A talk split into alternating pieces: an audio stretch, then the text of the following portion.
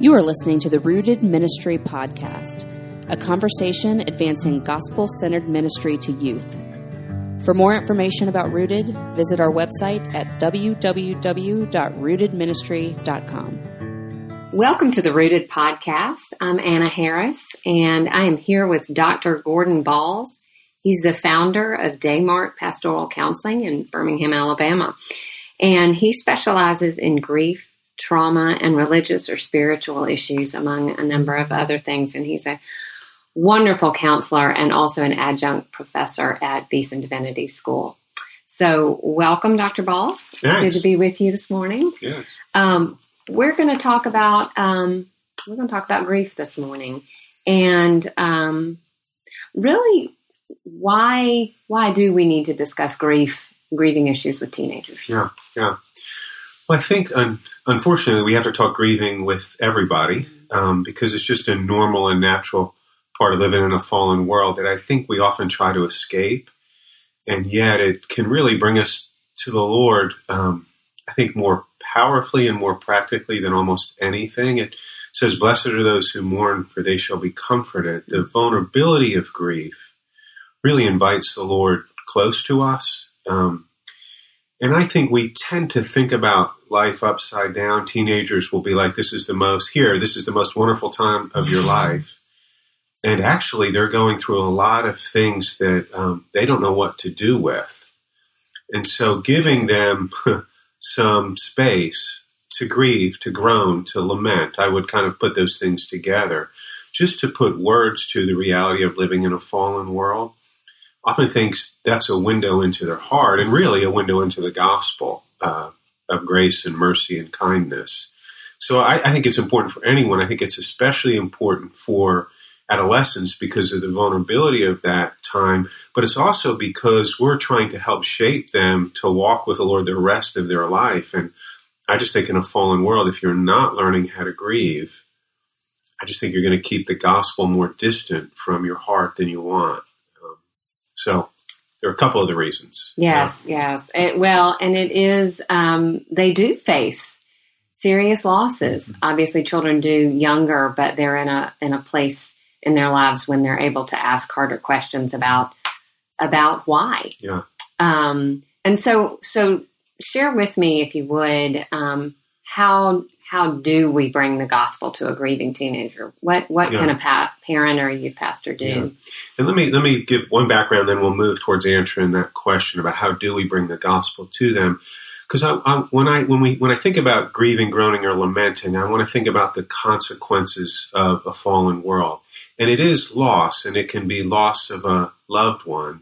It can be a loss of, a, of your best friend moving away. I mean, there's many losses we experience but we also encounter suffering and sin. There are the other consequences of the fall. So, I don't know, just someone who's five five and thought he was going to get a scholarship to college for basketball is experiencing real loss sophomore year when he doesn't make the JV team or suffering. Yeah. Um, and then we also wrestle with sinful things that oftentimes we all have a difficulty in overcoming we need to be able to groan and grieve and lament those things as well. So it's it's more than just loss, although it really includes loss. It includes uh, sin that we weren't made for and mm-hmm. suffering that we weren't made for. Mm-hmm.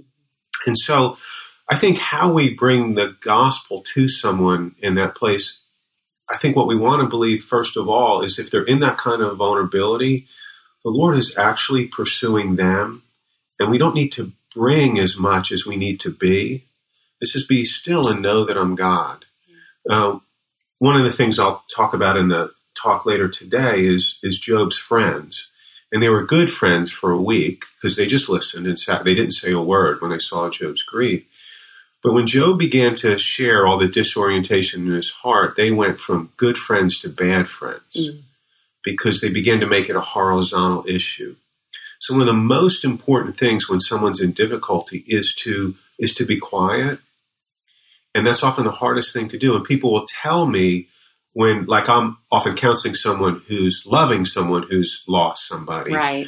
And um, they'll be like, I don't know what to do. And I'll, I won't say this directly, but I'll, I'll be thinking, it's not a knowledge problem. It's not a knowledge problem. it's more a fear problem. It's more what I would say a self righteousness problem or a self reliance problem. You're now face to face with not being able to have answers, and you're face to face with not being able to do more than just care. And it feels like you can't do anything or you don't know what to do because you're so used to being busy or doing more than you should. And so the first thing is to simply be able to be quiet. But I would say this it's a defiant quietness. Is you're listening with someone, I, w- I would say fight the tendency to feel like you should do more and believe that being with them is a lot, but begin to actively pray mm. and begin to actively welcome. Them because often what will happen is as you're sitting with someone, you'll begin to feel what evil is beating them up with. And someone who's in sin, suffering, or death, someone who's experiencing the consequences of the fall, is vulnerable. And evil attacks the vulnerable. And they're getting attacked with lies to shut them down. And as you sit alongside them, those lies are going to be begin to come on you. And oftentimes, what we do is we say things to try to make the person feel better because we don't want to deal with what we're feeling as we sit with someone. Right. So as we begin to welcome that and just believe that we're taking some of their burden, and, and you're just beginning to pray in your quietness, like Lord, begin to reduce their pain, begin to reduce their feel, help me fear, help me to take some of that on. And actually believing that sitting with them and being quiet is a way to really love them. And that means the listener or the hearer should walk away feeling a little bit worse. Mm. So the sufferer actually feels a little bit better because their burden has been carried. And there are things to say, you know, but I think the first thing is really to just be quiet and to listen and to believe that that's something meaningful and to be prayerful about that part of the process. Um, that is um, that has been my experience. In mm-hmm. fact, that uh, people who um, keep showing up and they're just there are the most helpful of all. Um, I think we when we scramble for saying the right thing and and believe that we've got to give the words that heal or fix these things aren't fixable yeah, and yeah. and we aren't the healer jesus is the healer yeah. be be still and know that i'm god oftentimes when we're being quiet with someone that's when god's working mm. when we're noisy he's not working in the same way and even 2 corinthians 1 we help those who are in suffering by sharing the same comfort God has given to us in our suffering. And often, when we're sitting with someone in difficulty, what's being exposed in us is our self reliance. We've not suffered well. Our self righteousness. We've not suffered mm. well. And the noise in our own heart is what we speak out of. Instead of having rest that God has held us in our own difficulty, we can wait with the person next to us. So when you say suffering well, talk mm-hmm. to me a little bit about that. Does that include things like lament? Yeah. And how, yeah. how, does that, yeah. how do we suffer well? I will say this. I would think the category of suffering well is a lot different than what most people think. Mm-hmm, okay. Probably. Job, who said things to God you and I would never dream about saying. Okay. And everyone will point to the first thing Job says when he doesn't complain to hold up moralism that you shouldn't complain when you're in difficulty. Okay. But for the next 28 chapters after that, Job says things to God you and I would never dream of saying. Shocking. Okay? Yes. And yet at the end of Job, God says Job did not sin in what he said because it was the direction of Job's laments. He was saying, I'm confused about life. I don't, I can't make sense of who God is right now. And I have to hear from him. I have to see him. He's got to reacquaint me with his largeness or his sovereignty. And Job keeps the direction of his prayers, laments, words are toward God, where his friends keep telling him to look horizontally. Job, do this, do that. You should have done this. Your children didn't do this. And they make it all horizontal. And Job was really taking all his disorientation and trying to throw it at the Lord, right? Mm-hmm. That's lamenting.